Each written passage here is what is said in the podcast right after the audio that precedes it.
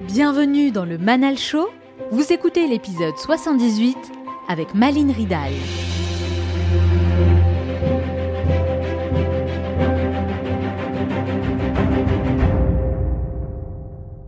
J'ai commencé à, me documenter en disant que c'est incroyable ces croyances collectives autour de ces ingrédients fantasmés du bonheur. Donc, euh, je traite la beauté, l'argent, le pouvoir, la célébrité et le sexe. Et c'est beaucoup les mêmes ingrédients fantasmés qui sont reprises sur les médias sociaux, notamment sur Instagram ou Facebook, sur ce que j'appelle la vie rêvée des autres. Et donc, plus on expose et plus on imagine avoir de ces ingrédients, plus on peut imaginer ou fantasmer qu'on serait heureux. Et donc, à partir de ce fantasme-là, j'avais envie de dire, mais est-ce que c'est vrai? Est-ce que réellement, si on se donne autant de mal pour avoir ça, est-ce que quand on a obtenu ça, qu'est-ce que ça donne? Je m'appelle Manal et cela fait trois ans maintenant que je vous emmène avec moi chaque semaine à la rencontre d'une nouvelle personnalité pour découvrir les secrets de sa réussite. Entrepreneur à succès, sportif de haut niveau, speaker international ou encore auteur de best-sellers, les profils de mes invités sont variés et c'est ce qui fait la richesse de ces entretiens. Ils acceptent tous de partager leurs meilleurs enseignements pour développer nos connaissances, adopter le bon état d'esprit et atteindre notre plein potentiel. Ma mission à travers ce podcast est de vous inspirer à devenir un peu plus chaque jour la meilleure version de vous-même. Dans cet épisode, je vous emmène à la rencontre de Maline Ridal, auteur, speaker et executive coach, experte dans les domaines du bien-être, du bonheur et du leadership. Vous avez peut-être déjà entendu son nom grâce au succès de son premier livre, devenu best-seller, Heureux comme un Danois, qui a été traduit dans plus de 12 langues, Maline Ridal est une personnalité très demandée dans les médias. Elle reçoit de nombreuses invitations et m'a confié qu'elle sélectionne avec soin les interviews qui lui sont proposées. C'est donc un honneur de la recevoir dans cet épisode. J'ai pris beaucoup de plaisir à réaliser cet entretien et vous allez voir qu'elle apporte énormément de valeur ajoutée à travers ses réponses. Vous allez découvrir son parcours, à commencer par l'éducation très particulière qu'elle a reçue au Danemark, elle nous raconte également son ascension professionnelle et comment elle a pivoté pour passer de directrice de communication à auteur de renommée internationale. Elle partage sa vision sur la société actuelle et nous donne des pistes très concrètes pour améliorer notre vie et augmenter notre bien-être au quotidien, sans oublier qu'elle nous dévoile en exclusivité la sortie de son prochain livre dont le sujet va beaucoup vous plaire, j'en suis sûre. Comme d'habitude, je terminerai en partageant avec vous les trois meilleurs conseils à retenir de mon entretien avec Maline Ridal. Et n'oubliez pas, certains veulent que ça arrive, d'autres aimeraient que ça arrive, et seulement quelques-uns font que ça arrive. Cet épisode dure 50 minutes et pas une de plus, alors soyez attentifs et faites partie de ceux qui font que ça arrive. Passez à l'action.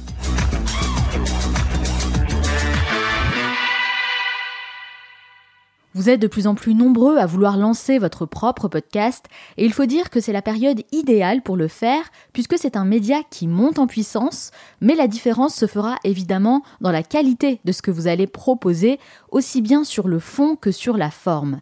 C'est comme ça que vous allez vous différencier et devenir une référence dans votre domaine. Et comme vous avez été très nombreux à me poser des questions sur la manière dont je réalise le Manal Show, eh bien j'ai décidé de partager avec vous tout ce que vous devez savoir pour réaliser un podcast de qualité dans une masterclass très complète avec plus de 6 heures de formation audio et vidéo. Je vous dis absolument tout, tout ce que j'aurais aimé connaître à mes débuts et qui m'aurait fait gagner beaucoup de temps, d'argent et d'énergie. Pour la réalisation de cette masterclass, je me suis associée à la personne qui m'accompagne depuis les débuts du Manal Show et avec qui je travaille main dans la main pour arriver à faire de ce podcast l'émission que vous connaissez et que vous êtes aujourd'hui très nombreux à apprécier. Vous allez tout découvrir, de A à Z, pour créer du contenu phénoménal qui attire les auditeurs et régler les questions techniques une bonne fois pour toutes. Pour en savoir plus et accéder à cette masterclass, rendez-vous sur le site lemanalshow.com slash school ou cliquez directement sur le lien qui se trouve en bas dans la description. J'espère vraiment que cette masterclass vous aidera à réaliser un podcast de qualité dont vous serez fiers. Imaginez un endroit où il fait froid 9 mois dans l'année, où la nuit tombe à 15 heures et où vous devez vous rendre au travail à vélo sous la neige, comme 50% de la population. Bienvenue dans le pays le plus heureux du monde, le Danemark. Contrairement aux apparences et malgré la météo, les recherches sur la dernière décennie sont unanimes pour dire que le Danemark est l'un des pays où l'on vit le plus heureux au monde. Mais quel est donc leur secret? C'est pour répondre à cette question que cette Danoise, installée en France depuis 20 ans, a étudié les ressorts de ce bonheur qui fascine le reste du monde. Auteur du best-seller Heureux comme un Danois et Les 5 pièges du bonheur, elle enseigne également le leadership inspiré par le modèle de management danois pour cultiver le bien-être et la performance en entreprise.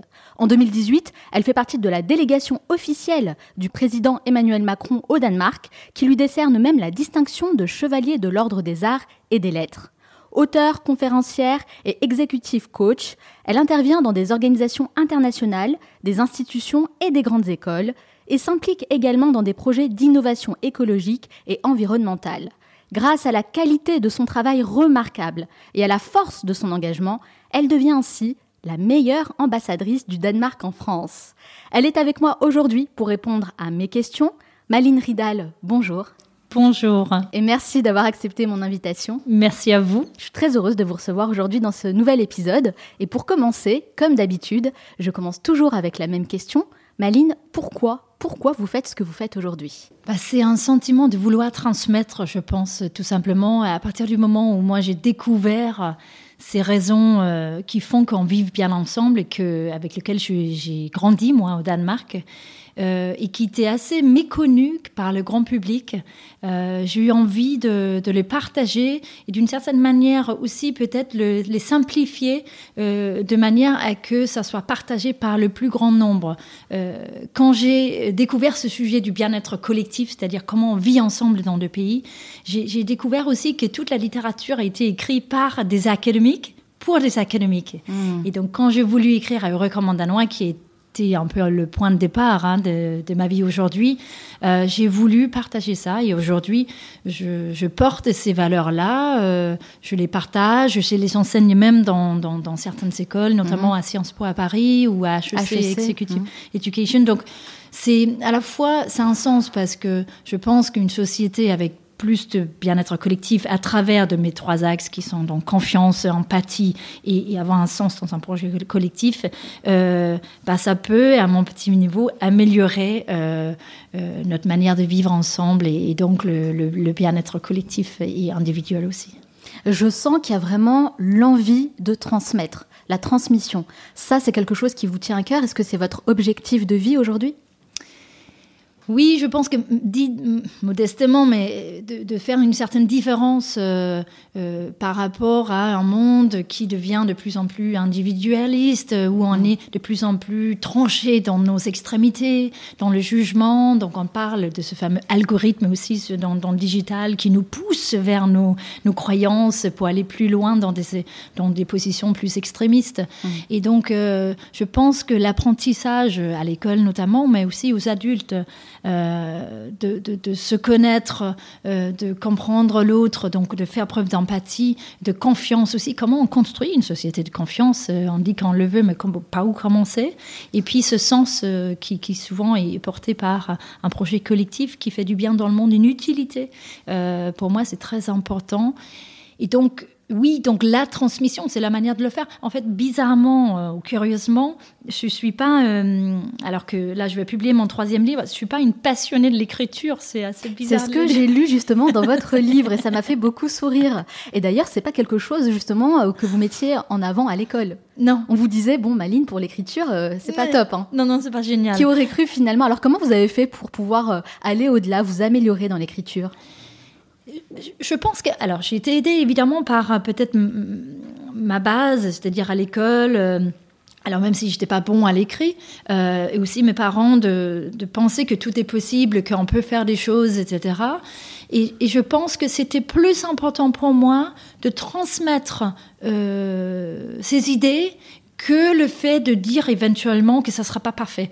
Et donc j'ai fait j'ai enlevé les barrières du jugement de l'autre, parce que c'est ça le barrière, ne pas être parfaite, etc. Et je lui dis, je vais faire comme je peux avec ce que j'ai. Et, euh, et je suis allée et j'ai écrit comme je parle. Euh, alors que le français, c'est pas ma, première langue. Hein. Et, donc, du coup, j'ai écrit euh, bah, comme je pouvais. Et d'ailleurs, vous dites même que la maison d'édition Grasset vous a dit Bon, Maline, c'est pas grave, écris comme ça vient, et puis on verra plus tard. Juste mets tes idées en fait sur le papier. Donc ça aussi d'avoir un encouragement et un soutien, ça aide énormément. Oui, oui, bien sûr. Et puis c'était assez, c'était assez intéressant parce que du coup, évidemment, j'ai été corrigée, j'ai été quand même accompagnée, aidée, etc. C'est normal. Mais oui, il y a un long processus euh, dans l'écriture d'un livre. Hein. mais, euh, mais, mais, et donc, donc quand j'avais envoyé mon manuscrit, euh, sur le, fond, il y a eu très peu de corrections, etc. Ils sont vraiment... Et après, il y a eu les, fameux correcteurs qui corrigent les documents. Ils, m'ont renvoyé ça, mais rouge, et oh euh, avec plein de phrases. Et c'était beaucoup plus beau. Et en fait, j'ai euh, eu un moment très difficile avant de revenir vers, vers ma maison d'édition où j'ai dit, mais mais dans ce cas-là, j'aurais dû prendre quelqu'un pour le faire pour moi parce que j'ai tellement, je me suis tellement donné du mal que je. Hmm. Est-ce qu'on peut pas garder ces phrases un peu danoises? Enfin, je peux comprendre. Il faut, comprendre évidemment pour en français. Vous voulez quelque chose de plus authentique qui vous ressemble. Et ils m'ont dit oui, donc euh, ça, ça c'était. Euh, C'est génial. Oui, c'était super. en tout cas, ce que je vois, c'est que vous avez combattu le perfectionnisme et ça vous a bien réussi puisque aujourd'hui, euh, vos livres sont best-sellers. Oui, en tout cas, le, oui, c'est le, les livres, le premier en particulier, qui, le a, premier, oui. oui. qui a été traduit en, en, en 12 langues et j'ai fait le tour du monde avec. Donc c'est sûr que c'est un, une aventure inattendue, euh, c'est un cadeau de la vie aussi. Mais mm. c'est aussi parce que j'ai osé, sûrement, hein, moment donné. Mm-hmm, mm-hmm. Bah, moi, le processus d'écriture, c'est vraiment quelque chose qui m'intéresse énormément, surtout aujourd'hui, à cette période. Et j'aimerais savoir justement, est-ce que vous avez ressenti un peu de souffrance dans ce processus d'écriture? Est-ce que c'est quelque chose de douloureux pour vous? C'est pas une souffrance et c'est douloureux. Je, trouve que c'est un peu fort, mais c'est vraiment une discipline. Il faut être extrêmement discipliné mmh. euh, et il faut vraiment, euh, oui, c'est vraiment de la discipline pour moi. C'est de se mettre, le faire, euh, c'est et oser aussi, donc lâcher, lâcher plein de considérations qu'on peut avoir en disant que bah, beaucoup de perfectionnisme. Hein. Oui, c'est mm. sûr, c'est sûr. La discipline, c'est pas forcément quelque chose de facile à acquérir. Mm. Euh, est-ce que ça vous vient naturellement Vous avez par exemple des routines, vous écrivez euh, tous les jours, et si c'est le cas, combien d'heures par jour? Non, je, euh, moi je le fais en m'isolant, enfin dans, le sens que le premier je l'écris quasiment pendant les vacances et après euh, au Danemark, je n'écris jamais à la maison, quasiment jamais à la maison. Ah, donc, j'ai changé d'environnement. Oui, oui, oui. Je pars je me mets et j'écris. Et je suis extrêmement ah. structurée dans le sens que pour Heureux comme un Danois, j'avais 10 chapitres et j'ai fait ça chapitre par chapitre. Donc en fait, c'est une manière d'organiser cette, espèce de discipline en disant que si je me dis je vais écrire un livre, je ne vais pas savoir comment faire. Si je me dis j'écris sur la confiance, j'écris sur l'empathie, j'écris sur la solidarité, là j'arrive chapitre par chapitre. Et mon deuxième livre, c'était exactement pareil. Vous avez une structure à la base. Oui. Et puis je dis ok, là on fait ça. Ça, c'est fait.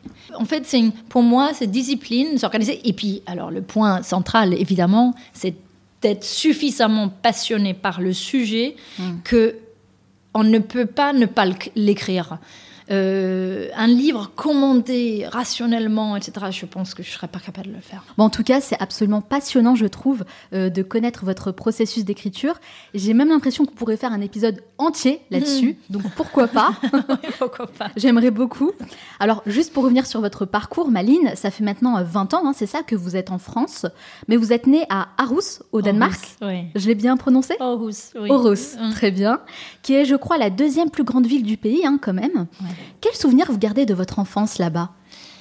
D'une enfance assez harmonieuse, euh, avec beaucoup d'amour, avec beaucoup de liberté, euh, de la nature, euh, des jeux, de l'encouragement, etc. Et après, mes parents ont divorcé à 12, quand j'avais 12 ans, donc c'est là où il y a une, une, petite rupture par rapport à ça.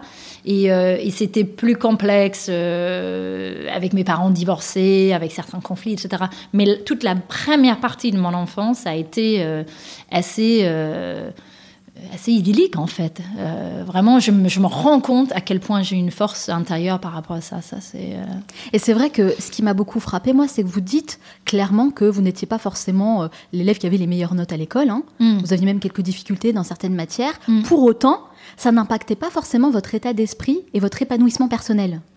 Non, parce que c'est être le meilleur, c'est pas du tout le but de notre euh, système scolaire au Danemark. C'est euh, euh, en gros le, but principal de l'école au Danemark, c'est de développer la personnalité de l'enfant. Donc en fait, on est beaucoup encouragé à être ce qu'on est. il suffit d'être bon dans dans un matière et après on va être valorisé pour ça. Si on est bon, on a des cours de, cours de cuisine, on a des cours de menuiserie, on a des cours de culture, on a des cours de sport, etc. Musique plus classique, mais alors moi, j'étais bon en maths, j'étais très bon en langue.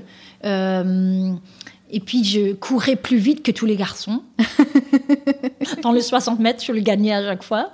Mais, euh, bon, après, il y avait des matières où j'étais pas très bonne, mais c'était pas, euh, pas le but de l'école d'être le meilleur. On n'a pas d'élitisme au Danemark. Oui, et ça c'est vraiment intéressant, je trouve. Mm. Pas d'élitisme. Mm. En fait, j'ai l'impression qu'au Danemark, en tout cas à l'école, on nous pousse à devenir la meilleure version de nous-mêmes. Oui, c'est un peu ça, oui. Donc avec ces fameux, nous on appelle ça euh, l'heure de la classe, mais bon, enfin, euh, on parle de, ces fameux cours d'empathie euh, à l'école où c'est vraiment l'apprentissage de d'identifier ses émotions, les exprimer aux autres sans avoir honte de soi.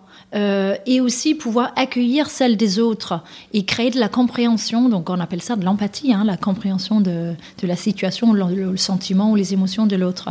Et ça, on nous apprend à, partir de l'âge de 6 ans. Je trouve ça absolument passionnant. On va y revenir un peu plus en mmh. détail, évidemment, au fil de l'entretien.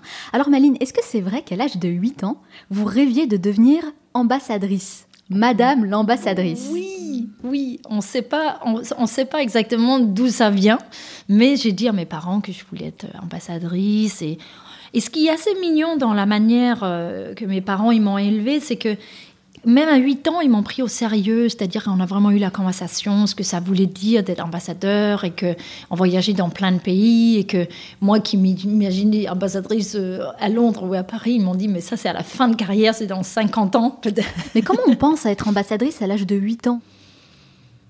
Je pense Est-ce que vous avez vu quelqu'un qui vous a inspiré peut-être un modèle? Oui, j'ai dû peut-être à travers euh, peut-être... Euh, de nos voyages ou, des, mon père était avocat, des clients de, mon père, ou euh, j'ai dû, je sais pas exactement où mhm. j'ai eu, parce qu'à 8 ans, on est inconscient, c'est, euh, mais c'est, curieux, c'est très curieux que, que à cet âge-là, j'avais, j'avais déjà cette envie.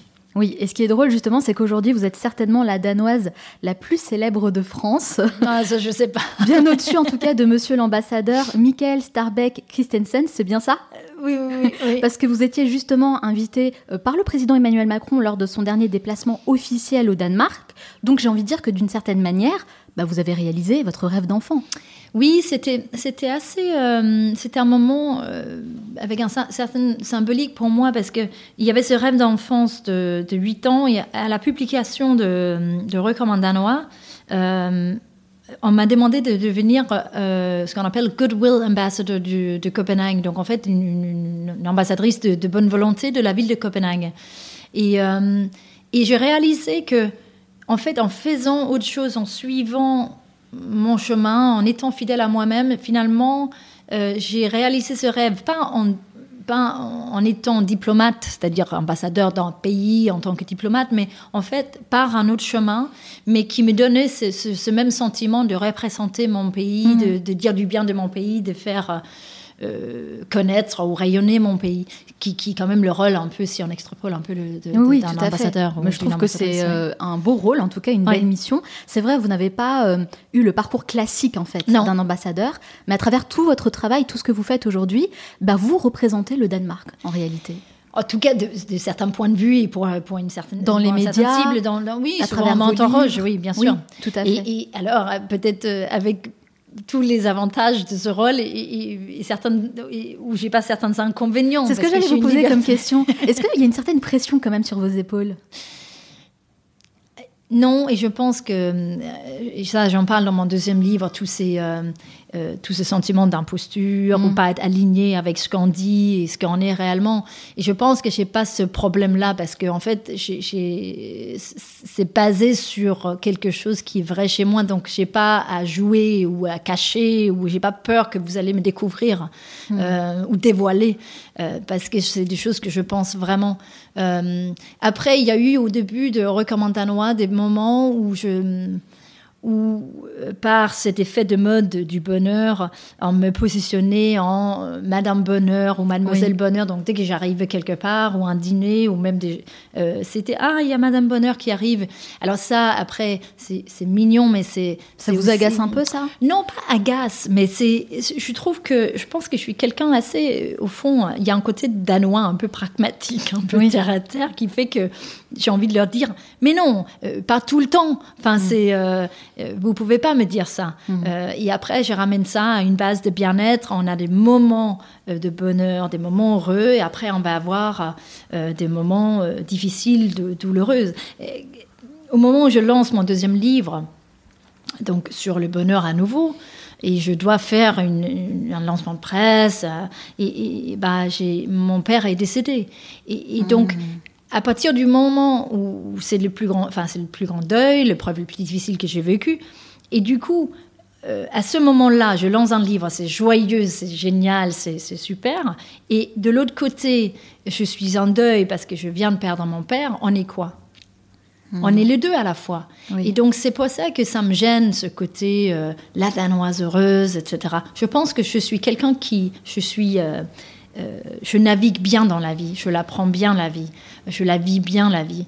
Euh, mais est-ce qu'on me donne que des bonnes cartes et est-ce qu'à chaque fois euh, je rigole dès qu'il m'arrive quelque chose? Je suis très bonne à repositionner les événements, adapter mon attitude face à quelque chose qui m'arrive mais c'est pas le bonheur, c'est un sujet très vaste. Et puis moi, je crois plus à parler d'un alignement d'âme et de, entre actes et paroles et, enfin tous ces, mécanismes-là, d'être aligné, d'être fidèle à soi-même. Euh, que parler, cette base sur laquelle on revient à chaque fois qu'on a vécu des moments, que parler de Madame Bonheur, etc. Mmh. Les gens, j'ai l'impression, besoin, vous savez, de vous mettre dans une case. Mais du coup, est-ce que ça vous a pas donné justement envie d'écrire sur un autre sujet, une autre thématique complètement différente de celle du bonheur? Bah si, c'est ce que je fais maintenant. D'accord, pour le, troisième, c'est ça Oui. Ok. J'ai, à la fois, ça revient quand même un peu euh, sur ce, ce, thématique de bien-être. Euh, mon prochain livre va parler de, du phénomène de la non-réponse à l'ère digitale. En fait, j'ai hmm. observé une source de frustration et quelque part de mal-être dans l'air dans, dans lequel on vit parce qu'on est envahi, noyé de messages, de emails, de SMS, de WhatsApp, de Snapchat, de, messages sur les, euh, les, médias sociaux. Et en fait, on est arrivé dans une situation où on n'arrive tout simplement plus à répondre à tous ces messages. Or, euh, selon une étude que j'ai réalisée avec plus de 3000 personnes à travers du monde, euh, une non-réponse, une personne qui fait face à une non-réponse, ressent un sentiment de désamour, de rejet et de humiliation à jusqu'à 70%. C'est extrêmement fort. Oui. C'est extrêmement fort. Ça, c'est la thématique de votre prochain livre. C'est ce phénomène de la non-réponse. Pourquoi les gens ne répondent pas et quels sont quelles sont les solutions pour améliorer nos communications? Parce que mm. en fait, il y a caché là-dedans aussi euh, un jugement de celui qui ne répond pas, euh, qui est euh, jugé à 80% arrogant, prétentieux, mal élevé et mal organisé. Et en plus, il y a cette notion de temps où les gens ils disent que pour les messages, qu'on appelle les messages instantanés, mm. c'est au bout de trois heures qu'ils estiment que c'est une non-réponse. Ah, Donc il faut répondre avant 3 heures et pour les emails, c'est dans la journée. Et donc ces, exigences de temps et, de, et, les conséquences de jugement et de ressenti chez soi-même de, de, désamour ou de ne pas être assez bien ou pas respecté euh, sont évidemment des conséquences euh, désastreuses, sur le moral et la santé, j'ai oui, envie de dire. et puis sur, sur les relations avec l'autre. Oui, oui, d'accord. Est-ce que vous avez euh, le titre de ce prochain livre? On peut le donner en direct? En exclusivité? Alors, euh, il s'appelle Je te réponds, trois petits points, moi non plus. Ah, très sympa comme titre. Donc c'est le livre qui va sortir au mois de février. Le 26 février. D'accord. Ouais, c'est très intéressant. C'est un sujet moi qui me passionne parce que justement j'essaie de mettre en place des choses dans ma vie euh, pour essayer de mieux gérer mon temps, de reprendre la main sur mon, temps. Mm. Par exemple, euh, je réponds à mes mails uniquement deux fois par jour. Voilà. Je les consulte et je réponds uniquement mm. deux fois par jour. Je suis quelqu'un qui n'aime pas vraiment beaucoup parler au téléphone, mm. donc en, en, réalité je réponds pas tellement à mes appels téléphoniques. Et puis je suis pas très texto tout ça. Donc je sais que je peux donner ce sentiment aux gens de ne pas forcément euh, être assez euh, attentive, vous voyez. Mhm. Je suis pas très réactive dans les messages parce que bah, tout simplement j'ai choisi de gérer ça autrement. Donc oui, vraiment, je suis très très euh, impatiente de le C'est lire. ce qu'on appelle, ce que vous venez de décrire, c'est un, c'est c'est- c'est votre système de réponse. C'est ça, je m'impose ça moi-même en fait. Et c'est très important de le connaître et essayer de, de, de- de connaître ceux qui nous entourent pour ne pas euh, imaginer des histoires justement de rejet, etc. Parce que très très très très peu de nos réponses sont personnelles. En fait, il y a, il y a infiniment 5 à 10 où, où les gens disent je n'aime pas la personne je trouve pas la personne Ah oui, vous voulez dire qu'il faut pas le prendre pour nous personnellement en réalité. Ouais. D'accord, ok. Ouais, ouais. Bon, après, moi, c'est vrai que je peux me le permettre parce que euh, je travaille en tant qu'indépendante. Mais euh, quand on est aujourd'hui en entreprise, j'imagine que c'est pas forcément possible et c'est pas forcément facile d'avoir ce genre de système.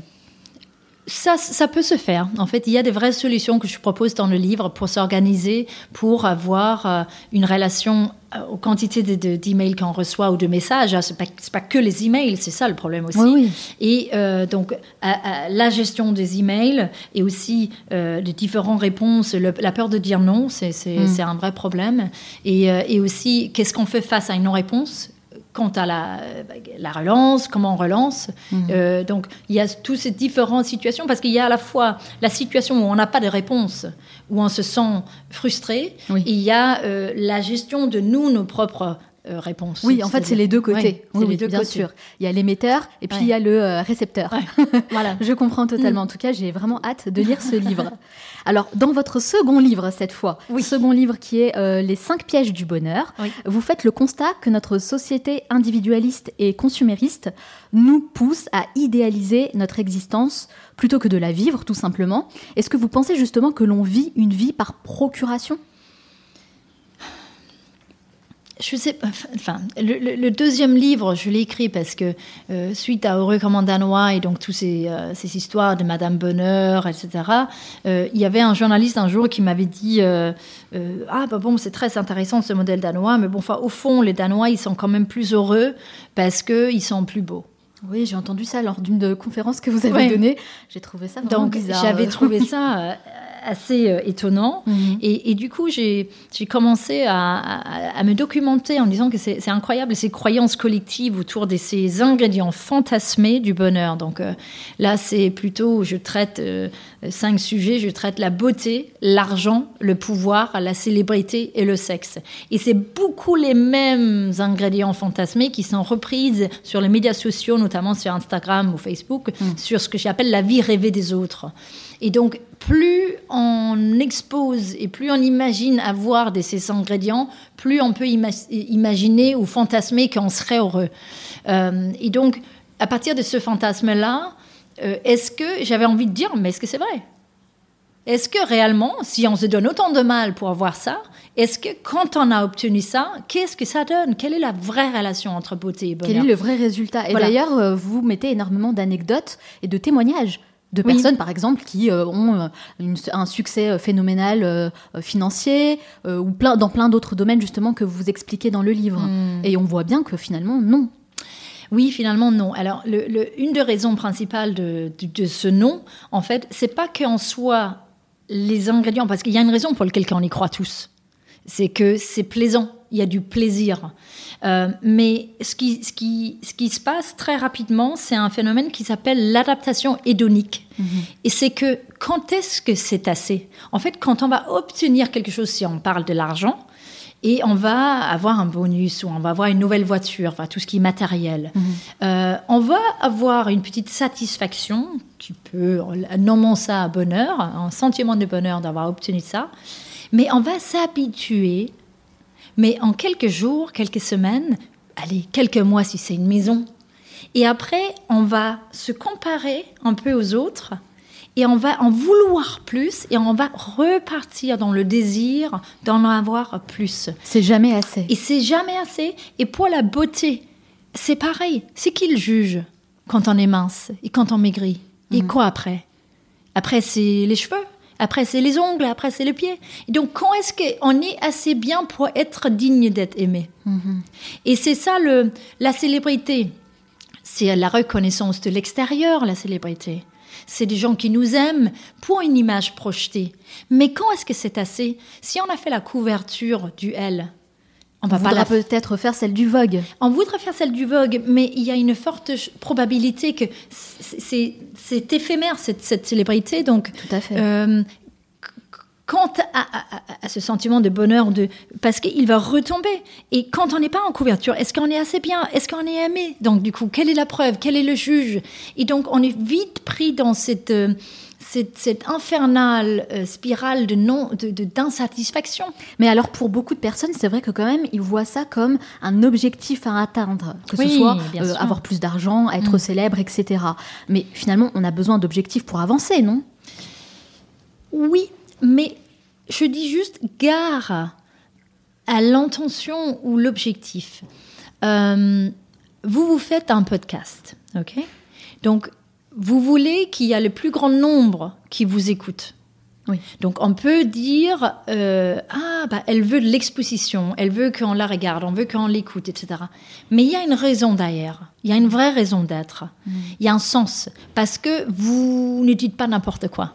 Vous faites ou vous sélectionnez des choses où vous avez envie de transmettre, changer le monde à votre manière, euh, inspirer le monde à votre manière. Et donc le fait qu'il y a une audience sera une conséquence du, du, sens au départ et pas le but de dire je veux qu'on me voit en podcast ou on m'écoute en podcast. C'est parce qu'il y a un sujet à l'intérieur. Quelqu'un qui dit je veux être célèbre et quels que soient les moyens qui se met dans toutes les positions possibles, etc., et qu'il y a un vide à l'intérieur, mm. ça, ça rend malheureux. C'est une coquille vide. En fait, il faut que le point de départ soit vraiment la mission de vie, les aspirations. Chose, aspiration, une mm. passion, une envie de changer les choses. Vous êtes bon en musique, vous avez envie de partir avec le plus grand nombre, cette passion qui est la vôtre, qui est de jouer au piano, etc. Là, ça peut marcher. Et et les inconvénients de, ce, euh, de cette exposition qui, qui sont réels euh, deviennent supportables parce qu'au au, au, cœur de ça, il y a une, une raison ou une passion ou une, une vraie raison d'être. Oui, je comprends totalement. Mm. Vous dites aussi qu'il ne faut pas s'enfermer dans des objectifs irréalisables. Pourtant, lorsqu'on écoute les conférences de personnes successful et qu'on lit notamment des grands livres de développement personnel, etc., bah, ils prônent tous le Everything is possible. Vous savez, if you can dream it, you can do it. Faut viser la lune, faut croire en ses rêves, etc. Est-ce que vous pensez que ça c'est du bullshit? Est-ce qu'on nous vend du rêve à travers toutes ces euh, phrases et ces expressions qu'on entend souvent? Non, non, non. Il y a viser la lune et, si vous, euh, je crois que si vous le loupez, vous allez atterrir. Attendre dans les euh, étoiles. oui, atterrir dans les étoiles. Non, j'y crois à ça, mais je pense que c'est une phrase que vous vous prenez plutôt de recommande danois parce que les Danois ont des rêves réalistes mhm. et en fait c'est une forme de lucidité.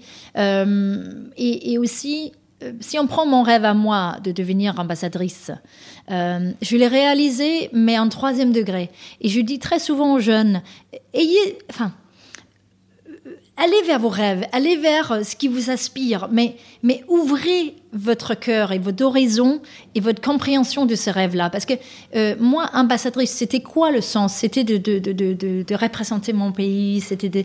et c'était pas forcément d'être diplomate. En fait, je pense que ce que je veux dire par là, c'est de célébrer aussi les petites victoires. Euh, pas, enfin, on peut être très déçu si on euh, si moi je me dis aujourd'hui, bah, au fond, je suis un échec parce qu'en fait, je voulais être ambassadrice, mais en fait, je n'ai pas du tout fait une carrière diplomatique. Oui, il faut comprendre vraiment l'essence même de notre motivation. Qu'est-ce mm. qui nous donne envie de mm. devenir ça? Parce que peut-être qu'on peut le réaliser autrement, mm. en faisant autre chose. Moi, j'ai un symbole pour moi qui est euh, euh, le symbole de, de, rêver un jour de parler aux Nations Unies.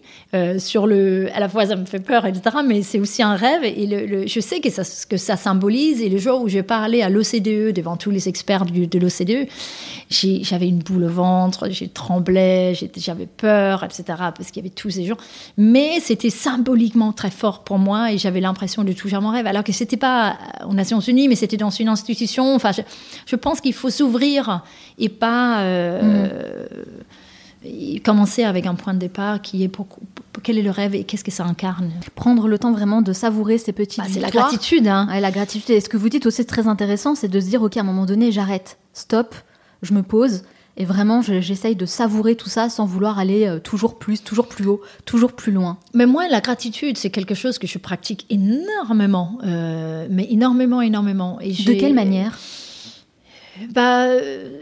À la fois concrètement, c'est-à-dire que quand je suis face à, des situations où je me sens un peu, euh, j'ai une mère qui a une mauvaise santé, par exemple, euh, bah, je pratique euh, la gratitude profonde que, que d'avoir eu une mère comme ça, mmh. une mère formidable. Et donc, je peux aussi focaliser sur le fait que ma mère, elle n'a pas une bonne santé, mais je focalise sur la chance que j'ai eue d'avoir eu une mère comme ça. Et en fait, ça change tout le sentiment à l'intérieur. Ouais, totalement. Euh, ça enlève pas le fait qu'elle est malade, mais ça enlève le sentiment que j'ai à l'intérieur face à la vie. Parce que quand on se met en, euh, ben, j'ai pas de chance, ma mère, elle a une mauvaise santé, et, j'ai des amis qui ont des mamans qui ont des bonnes santé, ben, en fait, on s'en sort pas. Oui, c'est vrai. Euh, donc, je focalise énormément sur ce que j'ai. Bon, évidemment, je glisse. J'ai pas avoir des moments où je me dis pourquoi j'ai pas eu ça ou pourquoi j'ai. Mais, mais c'est de plus en plus rare en fait. Oui, vraiment être euh, reconnaissant et pratiquer la gratitude au quotidien, bah, ça apporte une vraie sérénité de l'esprit. En tout cas, vous avez une vraie réflexion, je trouve, sur ces sujets-là. Et je pense que vous avez encore beaucoup, beaucoup de livres à écrire pour nous transmettre tout ça. Alors c'est vrai qu'on cite souvent les pays du Nord dans beaucoup de domaines, que ce soit l'écologie, euh, le mode de vie et leur avant-gardisme, hein, sur plein de sujets différents. On a l'impression que vous êtes dans le futur, clairement. Alors pourquoi vous avez 15 ans d'avance sur tout le monde? Comment vous expliquez ça? Alors, ce qu'on voit, le, lien entre les pays qui arrivent en tête, alors c'est assez, euh, c'est assez intéressant, mais c'est tous quasiment des pays protestants.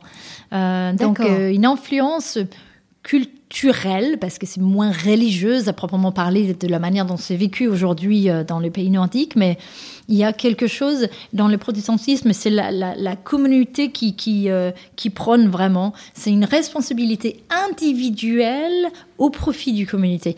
Et en fait, nous, on n'a pas de Vatican, on n'a pas de intermédiaire entre nous et Dieu. Mm-hmm. Donc en fait, il y a ce sentiment d'être responsable pleinement individuellement, et il y a un certain sens du devoir, mais c'est toujours la communauté qui, qui prône.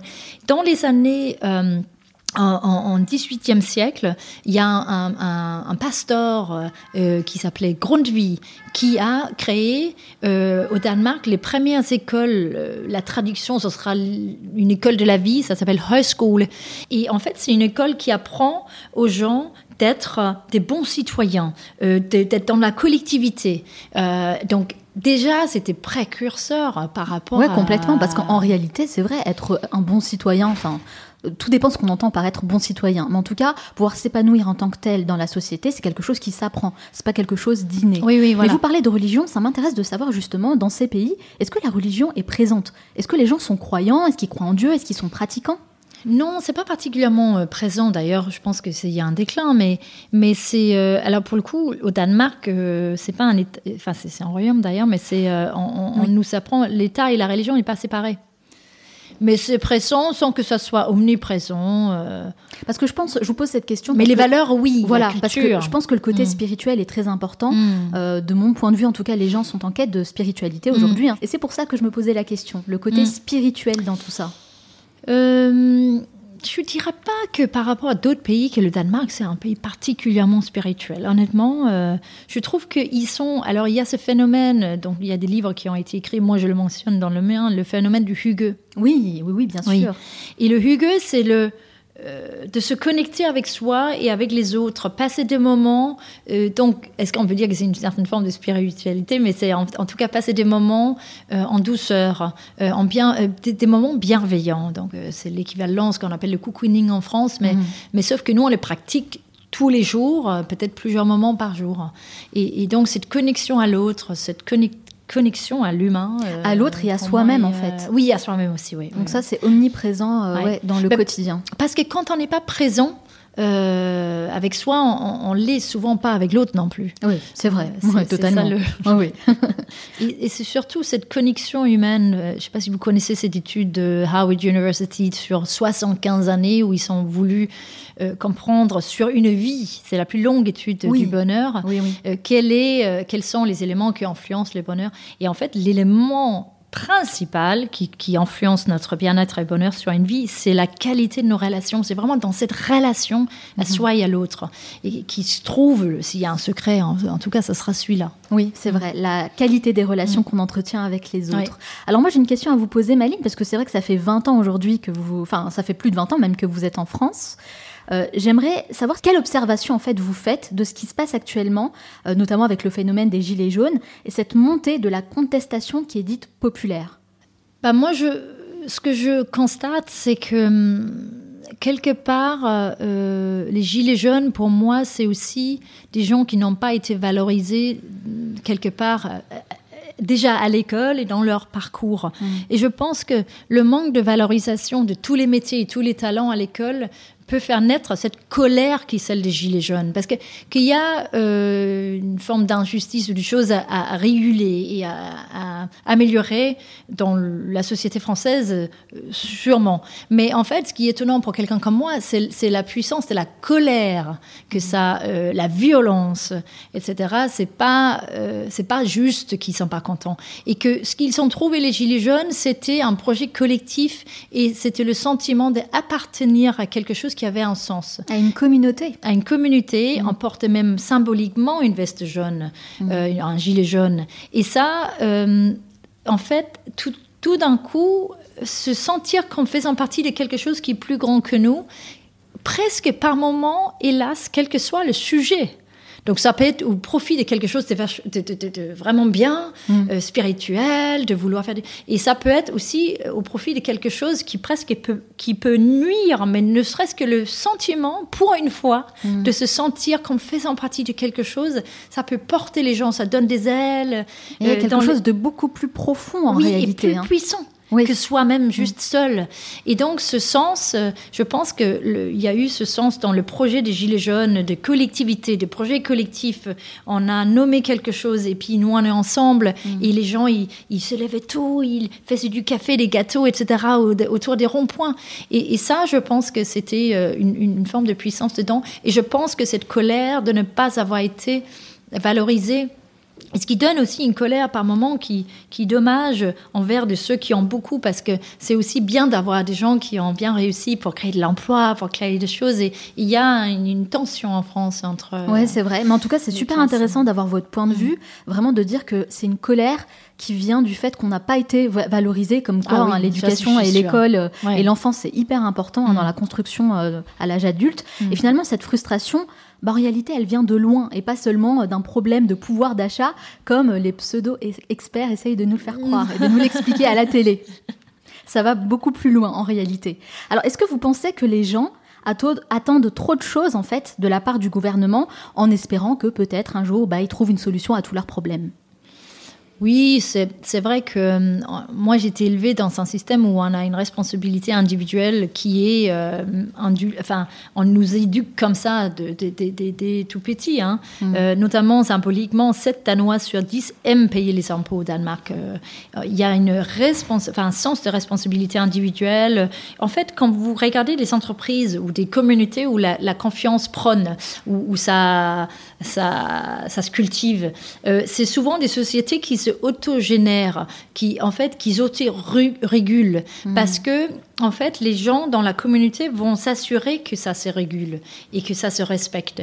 Et c'est ni l'État, ni, le, ni la police ou les, autorités qui vont réguler ça.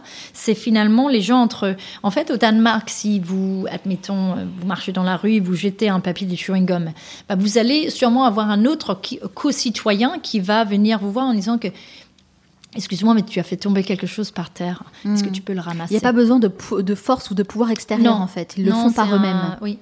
Et, tu, et tu, vous, vous, ne pouvez pas non plus, euh, à un dîner au Danemark, vous ne pouvez pas vous vanter de dire euh, Ah, j'ai trouvé une astuce pour ne pas payer, pour pas payer d'impôts. ça, euh, non, mais on ça, c'est mal Ouais, c'est clair. On peut dire. Je pense même que c'est un des sujets favoris hein, pendant les dîners. Je suis malin. Ou dire, par exemple Non, mais là, je vais négocier mon départ. ah bon, négocier votre départ Mais je ne comprends pas. Au début, je ne comprenais pas ce concept. Je me dis Mais comment négocier un départ? Parce que si vous voulez partir, vous partez. Non, non, non, je vais leur dire que si ils me laissent pas négocier mon départ, je vais, leur faire la vie en enfer, etc. Et donc, ils vont me donner de l'argent. et du coup, dire, euh, ah bah, mais tu vas faire quoi après? Euh, bah, Là, je vais prendre une année sabbatique. Je dis, mais comment ça? Je dis, mais, mais, vous n'allez pas chercher un emploi? Mais non, non, là, je vais prendre le temps. Mais euh, je dis, mais ça se fait pas. Mais si, je cotisais. Je dis, mais c'est pas une épargne, c'est une assurance. Et donc, du coup, j'ai eu du, mal au début à comprendre toute cette, cette, cette, euh, cette, culture autour de l'emploi en France qui était pour moi très étrange. Ouais, j'imagine. Très étrange. Très différente de ce que vous avez ah connu au Danemark, c'est clair. Alors, ça fait 20 ans que vous habitez ici. Quelles sont les choses que vous avez identifiées et qui pourraient inspirer d'autres pays? En France? Oui. Pour moi, les Français sont les champions du monde du plaisir. Si les Danois sont les champions du monde du bonheur ou du bien-être, les Français, vous, enfin, vous savez euh, vivre. Je trouve qu'il y a beaucoup de créativité en France. Je trouve qu'il y a beaucoup de passion, euh, les débats passionnés. Euh, donc, c'est un pays latin et puis c'est un pays extrêmement riche culturellement parlant. Et puis, alors, quand j'ai un certain, où je me permets d'avoir un certain regard critique sur l'élitisme, etc., je, je, dis aussi de l'autre côté, ce qui n'est pas contradictoire par rapport à ça, mais ça crée aussi des talents, euh, des, des ingénieurs incroyables, une puissance intellectuelle incroyable. Euh, l'apprentissage dans ces, écoles-là, ou même euh, ça crée beaucoup, beaucoup de talent. C'est c'est vrai que la douceur de vivre, en quelque sorte une sorte de dolce vita un peu à la française, c'est quelque chose qui revient souvent, notamment de la part des Américains. moi, je sais que j'ai beaucoup de connaissances et d'amis américains qui me disent ça. Oui, c'est vrai que nous, on a cinq minutes en fait pour manger notre sandwich au bureau. C'est pas top, alors que nous, en France, on prend vraiment le temps, voilà, de s'asseoir à une table, de manger. Oui. Et, on voit souvent, même les Parisiens, le soir, après le travail, prendre un verre dans les bistrots. Et ça, c'est vraiment l'apéro. Ça, c'est l'image typique, en fait, du français. Oui, mais nous, on aime ça. Alors, on parle souvent de l'importance d'avoir une expertise dans ce podcast, vraiment une expertise dans un domaine précis. Comment vous, Maline, vous avez identifié votre expertise actuelle? Bah, mon expertise, c'est vraiment, alors c'est plus dans l'entreprise parce que moi j'ai eu un parcours aussi 18 ans dans le, dans le monde de l'entreprise, donc j'ai quand même en tant que directrice euh, communication pour des grandes marques euh, prestigieuses d'ailleurs, hein, comme LVMH, Le Grand Hyatt. Euh, j'étais dans une agence où mon client effectivement c'était le bon marché, mais j'ai travaillé surtout dans l'hôtellerie 9 ans. J'ai dirigé la communication d'un grand groupe hôtelier, donc le groupe Hyatt en Europe, Moyen-Orient et l'Afrique, et j'ai accompagné aussi toute la transformation culturelle du groupe Hyatt, basée notamment aussi sur des valeurs qui se, qui se ressemblent beaucoup, qui s'alignent beaucoup avec le modèle danois, donc la confiance, l'empathie aussi, ce, fameux purpose, donc le sens de ce qu'on fait. Euh, comment euh, et quel effet sur la performance euh, dans une entreprise et aussi dans une société ou dans une communauté, dans un groupe, quel est le lien et l'effet cause de ces, euh, de, de, de, ces, euh, ces valeurs-là et euh, par rapport à l'entreprise. En fait, vous avez identifié vraiment ce qu'on doit améliorer en tant qu'individu pour ensuite pouvoir être encore plus épanoui en communauté, voilà. dans la société, dans l'entreprise, etc. Et, et, après, je me permets d'avoir cet axe dans l'entreprise sur la performance parce que sinon, j'arrive pas à, à, être entendu. Mm. Euh, parce qu'en en fait, quand on va dans un grand groupe et on dit euh, oui, comme ça, les gens ils, seront épanouis, ils le seront parce qu'en fait, c'est ça l'idée, c'est que comment l'épanouissement en fait des collaborateurs amène de la performance. Oui, mais c'est vrai que les dirigeants, les CEO et tout, ils ont besoin de chiffres. Donc quand on parle de performance, ça fait plus écho. Là, on vous, on écoute tout on de est, On est, en fait, on revient sur ce que je disais tout à l'heure, c'est que en fait, euh, le, la, performance devient une conséquence du, projet qui est le bien-être. Mhm. Euh, c'est pas l'objectif à atteindre. Non, simplement c'est le résultat de tout ce que vous allez mettre en place. Oui, ouais, je comprends. Mm. Et aujourd'hui, est-ce que vous avez trouvé votre ikigai? Oui, bah oui, je, bah, j'estime vivre dedans. Donc, ikigai, qui, qui euh, pour ceux qui le connaissent pas, c'est un mot japonais euh, qui veut dire à la fois raison d'être et joie de vivre. Et quand on vit dans son ikigai, on est à la fois avec un sens profond de, dire je sais pourquoi je me lève le matin et à la fois on aime ce qu'on fait. Euh, et ça, j'ai cette chance-là, oui. Ça, Alors, évidemment, il y a des nuages, il y a des choses que j'aime pas faire, il y a des journées où je suis fatiguée, il y a des journées où, où je dois monter sur scène, où je dois faire un enseignement, où je j'ai l'impression que je peux pas, euh, pour, des raisons X ou Y, etc. Il y a pas mal de déplacements, pas mal de voyages, mais globalement, euh, j'ai cette grande chance d'être euh, dans un métier que je trouve passionnant, inspirant et, gratifiant. Donc non, non, c'est une, une, une grande chance. Merci beaucoup, Maline Ridal, d'avoir répondu à toutes mes questions. J'aurais pu encore rester des heures à discuter avec vous, mais on doit conclure là-dessus. Ce n'est pas totalement fini, hein, ah. puisqu'à la fin de chaque interview, je pose une série de questions rafales. Il faut répondre le plus spontanément possible, hein, sans trop réfléchir. Le but, c'est de mieux vous connaître. Ça dure 1 minute 30. Est-ce que vous êtes prête? Absolument. C'est parti. Quelle est la première chose que vous faites en vous levant le matin? Je prends un café et je mange un chocolat. Quel est le dernier livre que vous avez lu Dare to Lead, Brainy Brown. Quelle est la mauvaise habitude dont vous aimeriez vous débarrasser Regarder le téléphone. Quel animal vous représente le mieux On me dit que c'est la panthère des neiges. Quelle est votre plus grande peur La violence. Quel est votre film ou documentaire préféré Alors j'ai deux films préférés chez euh, La Vita Bella et aussi euh, Nos plus belles années. Quel livre offririez-vous en premier? Euh, le, chemin, le, chemin le moins fréquenté, de Scott Peck. Qu'est-ce qui pourrait vous mettre dans une colère noire? Le mensonge. Quelle est la chose à laquelle vous croyez et que les autres considèrent comme une folie? Les énergies. Si vous disposiez de 100 euros et pas un de plus, dans quoi les investiriez-vous? Un massage. Qu'est-ce qui vous manque le plus du Danemark? Ma famille. Pour vous, quelle personne incarne le mieux le mot réussite? Margrethe Vester. De quel luxe vous ne pourriez absolument pas vous passer? C'est dans les voyages, les déplacements. Euh, aujourd'hui, on sait que l'avion est très critiquable par rapport à l'environnement, mais j'aurais du mal. Ouais. Mhm. Si vous pouviez inviter la personne que vous voulez à votre table, disons pour un déjeuner, n'importe qui, sans limite, qui choisiriez-vous? J'aurais bien voulu dîner avec euh, Paul Varsovik. Selon vos proches, quelle est votre plus grande qualité? J'allais dire ma lucidité, mais ça semble bizarre, mais je pense que l'amour, la bienveillance euh, que, je, que je donne, je pense. Et selon vous, quel est votre plus grand défaut? Peut-être une, certaine, peut-être une forme d'exigence, peut-être. Quelle est la dernière chose que vous faites avant de dormir? Je pense que c'est de la gratitude.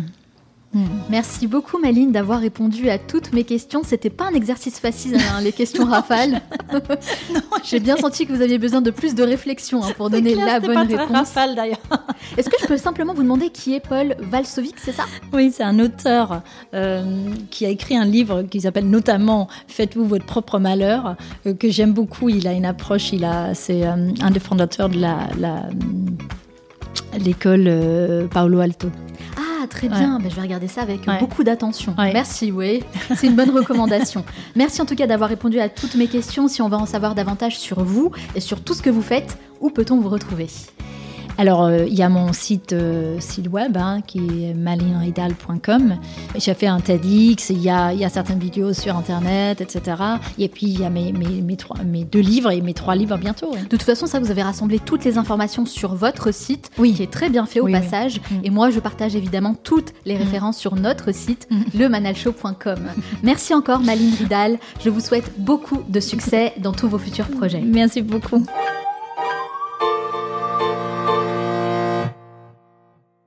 Nous arrivons à la fin de cet épisode, mais avant de vous quitter, j'aimerais partager avec vous les trois meilleurs conseils à retenir de mon entretien avec Maline Ridal. Conseil numéro 1, créez vos propres opportunités. Maline Ridal a toujours rêvé de devenir ambassadrice, depuis son plus jeune âge, et aujourd'hui, on peut dire qu'elle a en quelque sorte atteint son objectif. Grâce à ses livres, ses conférences et l'expertise qu'elle a développée autour de la culture et du mode de vie danois, elle est devenue une figure emblématique du Danemark. Elle est même invitée à participer au voyage officiel du président de la République. Alors certes, elle n'a pas emprunté le chemin classique pour devenir ambassadrice, mais elle a suivi son instinct et a misé sur ses talents en communication pour développer des projets qui lui correspondent. Son parcours nous montre bien qu'il existe différentes manières d'atteindre ses objectifs. Plusieurs chemins sont possibles et je pense que c'est une excellente manière de voir les choses. À votre tour, réfléchissez d'abord à ce que vous souhaitez apporter à travers votre travail, aux missions dans lesquelles vous souhaitez vous engager. Et c'est ainsi que vous réussirez à créer vos propres opportunités. Conseil numéro 2, votre mode de vie définit en grande partie votre épanouissement personnel. C'est quelque chose que j'ai moi-même expérimenté et c'est un sujet que je pourrais développer durant des heures tellement j'ai des choses à dire là-dessus. Mais pour aller à l'essentiel, la leçon à retenir ici, c'est de prendre conscience de votre responsabilité sur votre santé mentale et physique. Donc, vous êtes le ou la seule responsable de votre bien-être. Soyez attentif à vos besoins et faites de meilleurs choix, que ce soit en termes d'alimentation, de rythme de travail ou de relations sociales. Votre mode de vie détermine en grande partie l'énergie et l'humeur dans laquelle vous vous trouvez durant toute la journée. Adopter un mode de vie plus sain nous rapproche jour après jour de notre volonté commune qui est celle de devenir une meilleure version de nous-mêmes. Et enfin, conseil numéro 3, constituez-vous une bonne base. Alors pour ce dernier conseil, j'aimerais partager avec vous un extrait du livre Heureux comme un Danois, dans lequel Malin Ridal fait le constat de toutes ces années à étudier le bonheur. Je la cite. Le bonheur n'est jamais constant. Il existe un fantasme collectif autour du bonheur qui nous rend frustrés. L'idée selon laquelle le bonheur serait un état permanent. C'est une illusion. La vie est en mouvement perpétuel, elle est imprévisible, faite de surprises, bonnes ou mauvaises. Certaines situations donnent du plaisir et d'autres de la peine. Ce qui est important, c'est qu'on revienne toujours à sa propre base de bien-être ou de mal-être d'ailleurs. Cette base intime, construite tout au long de notre histoire personnelle, est notre point de départ pour profiter ou résister aux événements de la vie. C'est elle, essentiellement, qui détermine notre niveau de bonheur sur le long terme. Mais qu'est-ce qui constitue une bonne base? Avant tout, notre chemin personnel, nos choix et nos efforts pour nous connaître nous-mêmes. Personne ne peut le faire à notre place. J'espère que cet épisode vous a plu. Si c'est le cas, n'oubliez pas de vous abonner à votre plateforme d'écoute préférée et laissez-moi un petit message pour me dire ce que vous en avez pensé, parce que ça me fait toujours très plaisir d'avoir vos retours. Le Manal Show est présent sur toutes les plateformes d'écoute, donc vous n'aurez aucun problème à me trouver, alors je compte sur vous. Si vous souhaitez aller encore plus loin, je vous donne rendez-vous tout de suite sur le manalshow.com pour rejoindre gratuitement le club privé et recevoir ainsi tous les contenus exclusifs que je réalise pour vous chaque semaine. Je vous envoie précisément deux mails privés par semaine dans lesquels je partage des choses un peu plus personnelles et les étapes clés de mon parcours dans le but évidemment de vous apporter toujours plus de valeur ajoutée. C'est aussi sur le manalshow.com que vous trouverez toutes les masterclass pour approfondir vos connaissances dans différents domaines, comme apprendre à mieux gérer votre temps pour devenir plus efficace, ou encore lancer votre propre podcast avec une qualité professionnelle. Vous êtes déjà nombreux à rejoindre ces masterclass et à me dire à quel point vous appréciez le côté ultra concret des enseignements que je partage avec vous. Eh bien, c'est exactement mon objectif, puisque j'ai choisi de partager avec vous toutes les connaissances que j'ai acquises en dehors du système scolaire et que j'aurais aimé connaître à mes débuts. Donc si ce n'est pas déjà fait, vous pouvez vous inscrire dès maintenant sur lemanalshow.com slash school. Nous, on se retrouve très bientôt pour un nouvel épisode. Ciao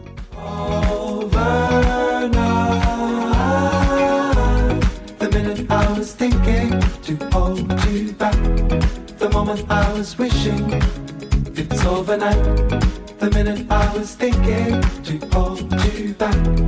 The moment I was wishing it's overnight. The minute I was thinking to hold you back. The moment I was wishing it's overnight. The minute I was thinking to hold you back. The moment I was wishing it's overnight. Slow